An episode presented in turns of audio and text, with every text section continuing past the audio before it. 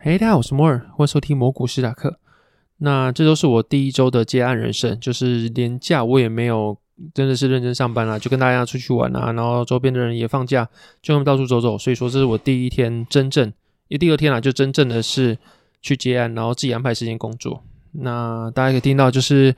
隔壁也是欢迎我接案人生开始，所以隔壁也开始装修啊。那所以如果听到声音比较吵，那大家就多见谅。那我就只能在这个环境开始录音啊。那首先就是，如果你要说接案跟平常自己过去给人家请去上班有什么比较不一样的地方，我会觉得是，首先在家里他妈每个零食看起来都超级好吃，就是你在家里你会无时无刻想要吃桌上的东西，或是装东西吃完了，你就开始翻过去没有在吃的零食，你会现在把它们全部翻出来，然后把它吃掉。就不知道为什么家里的零食现在看起来超级好吃，一下子。家里零食就不见了，所以逼得我只能够赶快跑出去外面啊，像是可能去附近的 seven 啊或路易莎工作，就不能待在家里。好像一待在家里的话，所有东西都不见，看是不是要被拆掉啊？怎么整个房子会晃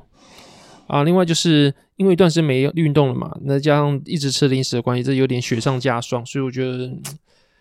最近开始看镜子的时候，会发现看是不是有人把 iPad 装到我的厕所啊？就是。哎、这个镜子好像特别大，是不是有人把那个画面放大？就走近一看，看没发现，原来是我自己脸变那么大，所以我现在就是一个双倍摩尔的感觉。那因为这样子，我现在想要开始认真的去运动了，所以我现在的目标就是早上时候我都去咖啡店或者超商工作，然后这就是远离我的房间，远离我的零食。然后另外呢，就是知道自己很难自制嘛，所以既然讲求就是自制，所以说你可能就要在每个时间点。去安排一下，比如说你九八点就是要起床，然后几点就开始要坐在哪个地方开始工作，然后工作到几点才能休息一下，这个每个时间可能都要限制安排好。这是我目前自己的体悟啊，就是自制很难，所以你要自制的唯一一个方法就是你必须先离开你最熟悉的地方，然后必须在一些比较不熟悉的地方开始工作，才能够维持你的自制跟让你的工作能够上轨道。那所以这个安排的方法就是说我可能就是早上先去运动，对，就是先去运动，让自己的 iPad。厕所里那台 iPad 可以缩回一般的大小，不要那边两倍摩尔这种感觉。看那个脸真的超大，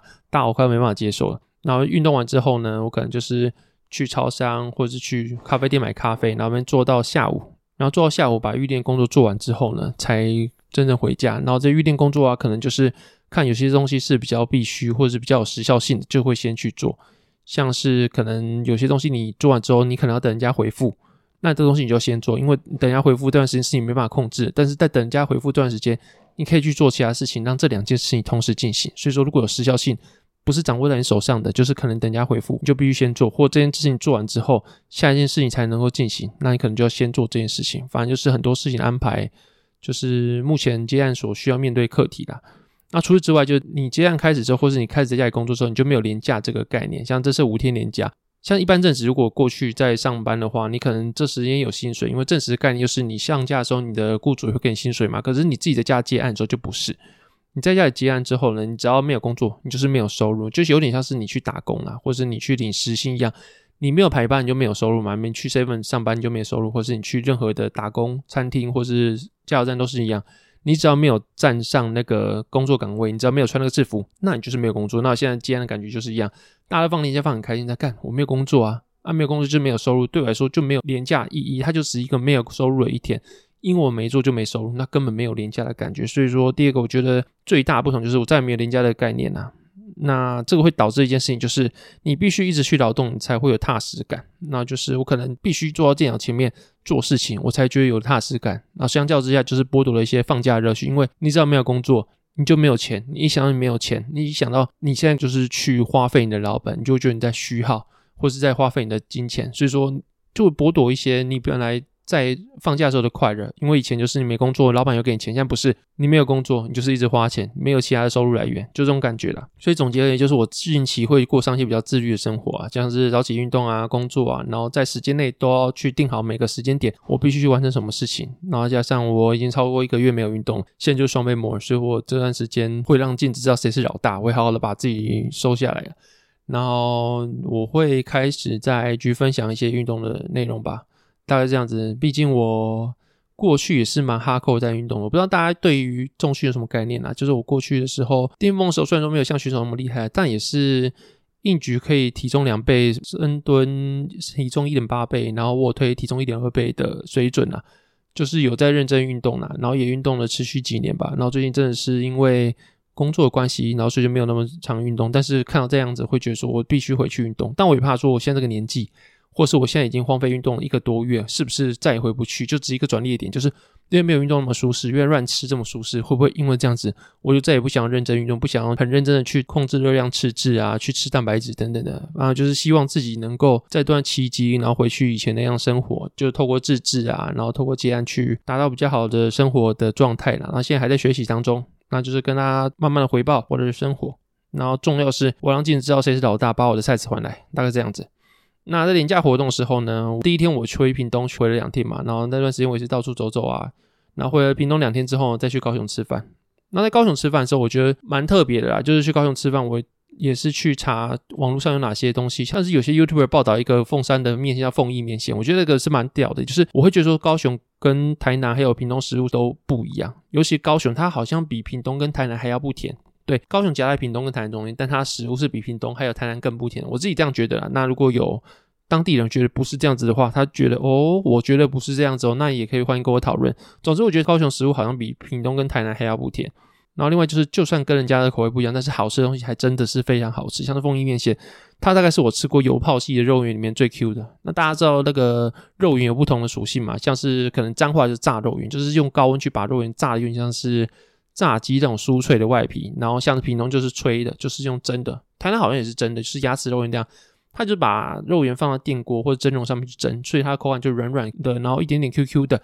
吃起来就像麻糬的口感。然后也是包肉，包肉应该是差不多啊，就只是看你是肉末还是肉块一样，或是里面有没有笋子啊这些配料，那些应该都不是现市的差别。现市的差别主要是外皮的处理方式。那高雄就是油泡系，应该说凤义是油泡系，我不知道其他地方是不是油泡系，就是它是用低温的油慢慢去把它泡到熟。然后通常这种的肉圆口感就会介于吹的跟炸的之间，没有那么脆，但也不像是真的一样那种软软烂烂的。但是这个油泡细肉圆是我吃过最 Q 的，它 Q 到有点让人家惊艳的口感。如果你去吃过，大概就知道我在讲什么了。那个口感是非常好，那里面有包笋子啊，还有很多的蒜末。如果你是蒜头人的话，应该很喜欢这样子的口感啦。然后除此之外，我觉得凤义面线更让我惊艳的地方是在它四神汤。我第一次吃到薏仁可以煮的那么软，然后那么软之外，如果大家有去吃外面薏仁的话，你不要吃四神汤，去吃薏仁汤。这种甜食的话，薏仁通常中间会有一颗臭臭心，它完全没有，它处理的超级干净，用每一颗都是软软的，然后恰到好处，所以你整碗汤看起来就是一个很浓白的颜色。然后除此之外呢，它的薏仁用每一颗都处理的非常干净，所以说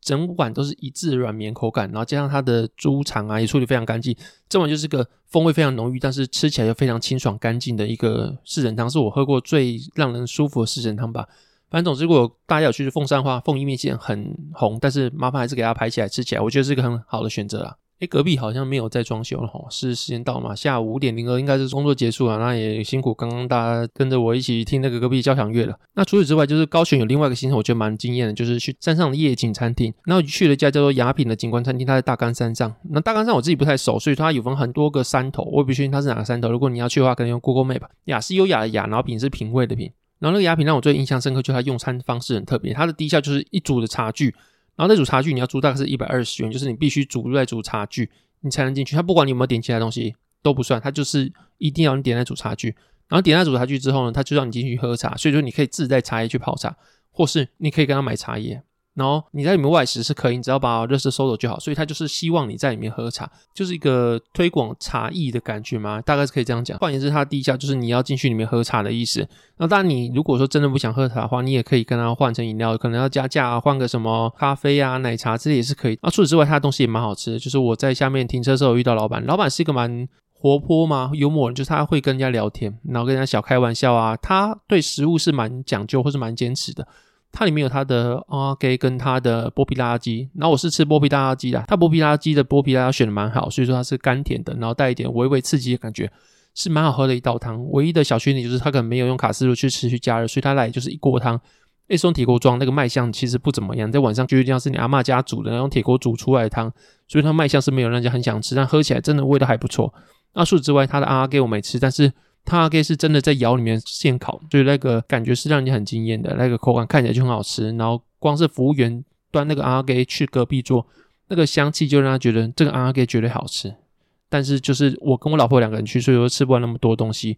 那就是可能之后再去体验，再跟大家去报告吧。然后反正就是雅品这个地方让我非常的惊艳。那不只是它的食物，还有它的用餐方式之外，就是它的用餐气氛啊。你在山上看那个夕阳渐渐落下，然后天空渐渐转暗之后，那个山景，还有在下面那个灯火通明的感觉，或是它前面有个列车，就是它有个火车经过的地方。那你晚上就看到火车灯火通明的从眼前慢慢经过，在你的山脚下变成一个非常非常小的一条直线。那种感觉，你可以把你下面的一些山景啊尽收在眼里面，还有包括小小的车、小小的火车，那感觉是很惬意的。就是边喝茶边吃阿给，然后边吹着山上的晚风，然后用这个方式去收尾那一天，我觉得是一个蛮特别，然后蛮开心的行程啊，会让他觉得那一刻，就至少那一刻，虽然说没有工作有点慌，但是还不算后悔。那我希望这样惬意的生活，回归生活的原始风貌的感觉可以持续下去。然后接下来就是进入我的股市话题。那接下来要跟大家介绍一本书，这本书叫《投资原理》，那它的目标就是去寻找能够在十年内获得十倍回报的股票，然后是由方舟文化出版的。那如果你是听到这边的内容，那恭喜你，就是这集也会抽出两位幸运的观众送出这本书。然后详细的内容可以到我的脸书寻找这位 Podcast 贴文之后呢，去下面留言并按赞我的粉丝团，然后还有分享这篇贴文就可以获得抽奖机会。那我会抽两本书，然后抽完之后呢，会跟你要你的联络的方式，再把这本书寄给你这样子。然后这本书我觉得还蛮好的原因，是因为其实我自己是蛮爱看财经的书。那我自己会有比较喜欢的内容是，它必须要有市场原理跟投资心理。然后我对一些产业方向，我其实还好，可能跟我的投资方式有关系。就是我比较喜欢是大方向，或是我做的商品会比较像是指数啊、债券跟原物料这种大型的商品。那所以说我自己就不太会去用 button up 的方式去做选股。那我大多是靠总经加逻辑或历史经验去做判断，说这个时间点。哪些大型的物品在接下来会比较好的报酬？所以对我来说，这本书我自己是蛮喜欢，因为它包含了交易的逻辑，然后还有市场是如何构成的，跟里面的交易的投资人他们有什么样的投资心理，那或是有什么样的认知偏误。所以这本书的调性我是蛮喜欢的，所以就简单整理一下这本书里面有的一些内容，再加上我的一些感想去做成这集的内容，就是大概会是投资人可以注意的一些市场的逻辑，然后希望这些东西是会对你的交易会有所帮助。然后这本书第一个让我印象深刻一点是，他认为波动是成本，然后他还举了狗与主人的案例，狗就是股价，主人就是在这股票基本面，所以他们两个是有主从关系，就是市场是人，拉绳子决定方向是主人，而不是狗。狗虽然说乱跑，但是长期而言的话，大方向还是由主人所决定的。那这样的例子，它的翻译就是，只要股票是好的，其实长期而言的话，股价都会去匹配股票的实际价值。那这也是告诉投资人，就是你短期内可能股价会有波动，就是买的股票它可能短期内会上涨或下跌。但长久来看，只要你耐心等待，不要照进，做出错误决定的话，其实股价是终究会反映它的真实价值。但这也是有它的隐忧，就是我长期以来去观察市场，或是我身边一些投资人，他价值投资的话，通常都会有一些隐忧，就是狗虽然说至少反映个股的价值，但是这个时间要多久？就是你的资金钱的利用成本你要去做计算，有些反映价值是一年啊，然后有些反映价值是十年。那如果说有个狗，它去反映它的股票价值是花了十年，那十年内。大盘涨了多少？跟你的资金效率你要去做考量，这通常是价值投资人或基本面投资人他们最常遇到问题。它反应时间如果太久，或者是你根本不知道它什么时候可以反应的话，到底要在那边待多久？那长久以来，有些人可能一辈子都等不到那个反应的结果，就把它卖掉。然后等到你卖掉之后才去反应，那你就会错过这盘上涨之外，那这段时间的资金成本就是对你来说会有非常大的损伤。但是你待在里面，又不知道什么时候它才会真正反映它的价值。虽然说你一直待在里面，你也非常确信这件事情，但是你在不知道什么时候反应状况下，对你的心理来说也是非常大的一个磨损。那所以说，这是为什么有些人同时价值投资人，但他同时又非常看重催化剂，就是他为了要。避开这段等待时间，或是让他的资金运用的更有效率，所以他会在同时在基本面选股之外，他会希望是在突破的时候，或者在有催化剂的情况下才去做买入。然后在这之前，他会把它放入购买清单或者观察清单。然后这就是可能狗跟主人这个道理。然后在实际应用上，你可以去注意的一些点，就是你可以去观察一些催化剂或是一些股价的突破之后，你再去买入也是一种方式，就是可以避免这些隐忧的方式。那除此之外，他讲第二个就是便宜并不是买入股市的唯一理由。那他举的是巴菲特的波克夏，就是。在一九六零年的时候，波克夏其实是一个纺织厂。然后那时候，巴菲特还非常深信格拉汉的烟屁股投资的原则。然后烟屁股投资原则就是他跟其他的投资价值法一样，就是评估一些股票内在价值。简单说，就是他可能会找一个股票，它可能是快被精算了，但它的实际价值会高于股票的市场价值，有点像过去的大同一样。比如说，你这只股票它可能被清算，每股目前的价值可能是两块钱，但它的光是土地。跟厂房就有六块钱，所以说就算它目前营运很不好，但它光这些东西卖一卖的话，它就比它股价还要多。所以有些人就看准你这个机会，他可能会希望说，他买入一个股票，他是被低估的，然后他只要把他厂房或把他土地或实际持有的资产卖掉之后，就是高于他购入的成本。但这个有个问题，就是巴菲特买入波克夏之后，他发现波克夏海瑟薇这个纺织股票完全没有盈利。后续取得经营权之后，就他买下波克夏海瑟薇嘛，他努力的去想重建他的纺织事业，但是大概二十年之后，他还是把它卖掉了，然后也把他的那些机器去做贱价卖出。然后后续巴菲特回忆到这件事情，他认为说，如果他不曾去买波克夏海瑟薇的话，他现在的境况会更好。也就是说，如果一开始就把他所有的利润投资在他的保险部门，而不是在波克夏海瑟薇的纺织事业的话，他后续的市值会比当下还要多一倍。那后续他有在他一九八五年的股东信说过，该年度他波下海瑟威获益是四点三六亿美元，但这些获益主因都不是因为纺织事业，纺织事业在那一年还反亏了一百三十二万美元。所以这个意思就是，如果一间企业它已经快要不行，或它的本业是不好的，那就算它的实际价值是高于它的账面价值，这不一定是一个成功的交易。便宜之所以便宜，它可能有它的原因，并不是所有的便宜它都一定是能够让你获益的一个交易。然后另一个便宜并不是买入股市唯一理由，就是成长股近期表现非常亮眼，就像是特斯拉这些一众成长股的估值方，其实跟我们过去所熟知的估值方式并不同。像特斯拉，它之所以可以撑起它的估值，它可能是后续二到八间车厂所有的市值加起来才等于特斯拉，但特斯拉的盈利明显并没有那么多，或者它 EPS 算起来的话是一个非常高的本益比，那大家会觉得它是高估，但它长期以来就是撑在这个估值。那可能原因是因为它除了它的车业以外，它有软体事业啊、服务还有储能等的成长性都蛮好的。所以它被折现回来是可以撑起它估值的，然后成长的幅度甚至还比那些看起来比较便宜的股票还好。然后这个原因就是因为它的成长性是有的，所以说便宜并不是一个唯一的理由，就是你还必须看企业你买入的那些股市它成长性如何。如果它成长性不好的话，那尽管它估值便宜，但它未来的展望或它未来的股价成长说不定还不如那些高估值的成长股表现还要亮眼。然后除此之外还有产业的内容，所以说如果你是偏好刚刚讲的投资心理啊，或是一些基本的原则。或是你比较喜欢看产业的内容的话，它也会提供给你一些资讯，像是它把所有的股票分为四大类，然后你可以从这四大类里面去找到十年有可能涨十倍的股票。然后四大类分别是硬核的科技公司，还有滚雪球式的公司，还有泥石流公司跟高周期的公司。然后像硬核的科技公司，它可能是主要技术领域去做突破，像是苹果、惠达或者是 Elon Musk 它的。所引领的一众公司，像是 SpaceX 啊，或是 Tesla 之类的。然后，另外滚雪球式的公司，就是它注重是用够长的赛道，比如像可口可乐或是富国银行。像查理蒙格在《穷查理的普通知识》里面讲了一个可口可乐案例，是你在一八八四年，如果遇到有一个有钱人，你要怎么说服他愿意投资一间能够进军无酒精公司的饮料业？然后他们那时候思维是说，他们可以透过数字算到二零三四年的话，全世界大概有八十亿的饮料消费者。然后他们也可以很合理的推估出，他可能比一八八四年的消费者还要富裕，就那时候时代可能比过去还要富裕。然后在那一百多年时间，这个公司它就能够为八十亿人服务，然后去创造巨大利润。所以他们在寻找公司的时候，他们会寻找这种坡道比较长的，或者它长期以来都可以持续支撑人们的需求，而不是那种它的坡道很短，那所以它那个盈利的时间非常短。那它可能就不是能够在十年内成长十倍的股票。那后续它有介绍像抖音啊、亚马逊、台积电或是一些周期股，就是像是景气循环的航运啊之类的。然后后续在介绍完一些前面的产业啊，或者是实际的应用之后，它也会。利用一些实际的案例，像过去的时候一些股灾的情形，他会用实际的凯利公式或者分析当下的情形去做回顾的方式，告诉你说那时候如果是照这些书里面教的方式，可以用什么方式去做分析，跟那时候的选择大概会是哪些？当然说那些是有点像是回顾去看啦，所以说你回顾的话，当然就是很明确嘛。但它至少也是一种方法，就是让你能够实战的方式，就是把你所学的东西去应用在过去。发生事情上面，然后对你未来如果真发生什么事情，或是真遇到什么状况的话，理论上能够做出更多更正确的判断了。反正就是这本书，我自己觉得还不错啊。就从一开始的一些投资心得跟投资心理啊，到中间的选一些产业，它分成四大类嘛，然后一些产业它会去挑选说，它为什么挑选这些产业。哪些产业它成功方式是什么？就是有点切果论去看，但是不失是一种有帮助的东西。那后续也是用一些实战的案例，在股在当下，然后分析当时的情境，跟可以找到哪些指标去判断那时候该做什么样的选择。反正就是我觉得是一本还蛮全面的书啊，就推荐给大家。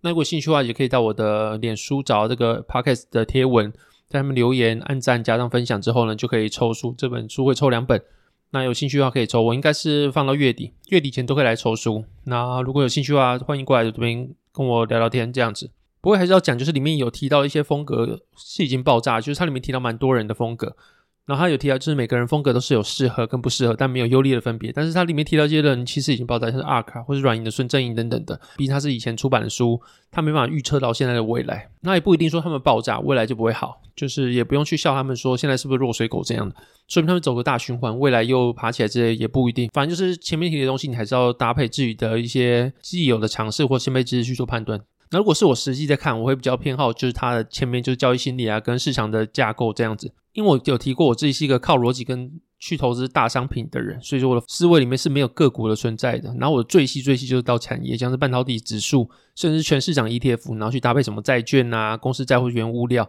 简单来说，我就是没有选股能力，我没有 button up 能力，所以说我就我就烂，我也确定我就烂，所以我就不去选择追求个股超额报酬。那如果我判断就最多就是觉得这产业不错，或这个趋势明确的，那我就去买这边的股票，我就全部都买下来，或者我直接去买 ETF 这样子。那像上个礼拜我提到的南亚克跟美光，这周南亚克我就直接没买到，我有在礼拜四的时候发文，它就直接飞走了。我就看到说大概是六十四点二，就是开盘的时候它是跳水嘛，我就想说我挂这个价位可以，那没有成交，因为我的期货的额度不够，所以我还去转换额度。然后转换之后回来之后还是挂六十四点二，然后它最低有交易到六十四点一，但是我转换额度之后它就走了，然后再也没有回来六十四点二，就一路我看它到六十五、六十六这样子，负两趴多回到平盘，最后还是小涨。那像今天好像又涨两趴，反正就是。我就是没买到就对了。然后你要说为什么我可以买到美光或是买到南亚科，这也不是因为我去看他们财报特别好，那就只是因为我觉得记忆体是蛮好的一个标的。就像是我自己本来就美光嘛，那近期又新闻传出说三星要正式减产，那参考记忆体的经济循环的特性，然后最惨时候大概是这样子，因为大家都减产了嘛。那美光讲说，如果现在的记忆体大家都减产的话，那未来等到需求回来的话，它供给是跟不上的，那就会有一波供给跟不上需求的供不应求的产生。然后他自己会觉得说，二零二五年是一个营收爆炸的一年。然后这个是在上个礼拜的 podcast 有讲的。那我就要参考这个东西，我觉得是合理的。那加上过往股价会先反映基本面，大概半年的时间。那我认为说，在让大家都减产了，目前估值都是偏低的情况下，那我会认为说，现在就是买记忆体。但是我不要确定我能买什么记忆体，我就美光、南亚科，我就会都买，因为这里是找不太到海力士的股票，所以我就能够买的，我就自己都买。那接下来选完标的之后，我会去参考一些风暴比，就是最下档有多少，上档会有多少。然后有鉴于现在的记忆体，它的估值都是历史下缘，所以说风暴也是不错。然后同时我会用这个逻辑去选择其他大宗商品，像是债券啊，就像是未来如果陷入衰退或者是软着陆，它都会涨。那比较大的风险，如果升息的话，它可能跟股票都会一起下跌。但是升息它另外又会加大衰退的预期，所以说对债券长期来说也是一种好事，并非坏事。所以说长期的话，债券我觉得最大的风险可能就是涨输股市，但债券我又不打算长期持有，我会针对。目前利率去调整部位，它如果后续股票跌比较多，我会把它换成股票，所以对我来说，债券它下档是有限的。再加上我有去考虑到各个情况下，我的债券要去怎么做调配，所以我觉得就还好。那我的逻辑大概就是这样，就是我不太知道哪个是股票的，它是 button up 起来是比较好的。所以对我来说，我就是去买一个大宗商品。我知道说目前利率环境跟目前总经条件下，环顾历史来说，哪个东西一的商品它表现会比较好，那我就大概去选择这个东西，然后去预想未来如果。发生各种情境，它的表现会怎么样？然后去做一些应对措施，这就是我目前的选股逻辑，就是不会 all in 一只个股，大多是买 ETF 跟大宗商品，所以说我连停损都不设，因为我这样不是单一个股，我基本上也不会死掉。这样风暴比也去评估过之后，我是连停损都不设的一个人。那因为我知道我自己停损也设不好。所以我很了解自己的缺点，就是我听损也不太会听下去。那要么就是听不下去，然后去挫赛；要么就是你知道你不会听损之后，你要找一个方法是真的不用听损的。那这是我自己的逻辑，给大家做参考了。那见不到别人即将进入讲笑话时间。第一个笑话是：有一天杯子跟杯盖告白，但杯盖拒绝了他。他说：“因为 I'm the bad guy。”第二个笑话是：有对夫妻去吃涮涮锅，他有清汤两百元或麻辣锅三百元，他们两个就点了清汤锅，但吃了一段时间就发现嘴唇麻麻的。那他们就说，哦，可能上错锅，上了麻辣锅，今天捡到便宜了。后面实在太麻，所以说那个服务器就去问服务员说，是不是上错锅啊？怎么那么麻？那服务员检查后发现，哦，不好意思，这个漏电。好，这里我们那边如果喜欢的节目，可以在 Apple Podcast、Mr. Buzz 跟 Spotify 给五星评价。那如果喜欢内容，也可以小额赞助我的频道，或者透过下面的商业链接，线上与我做联系。那这边这边谢谢大家收听，拜拜。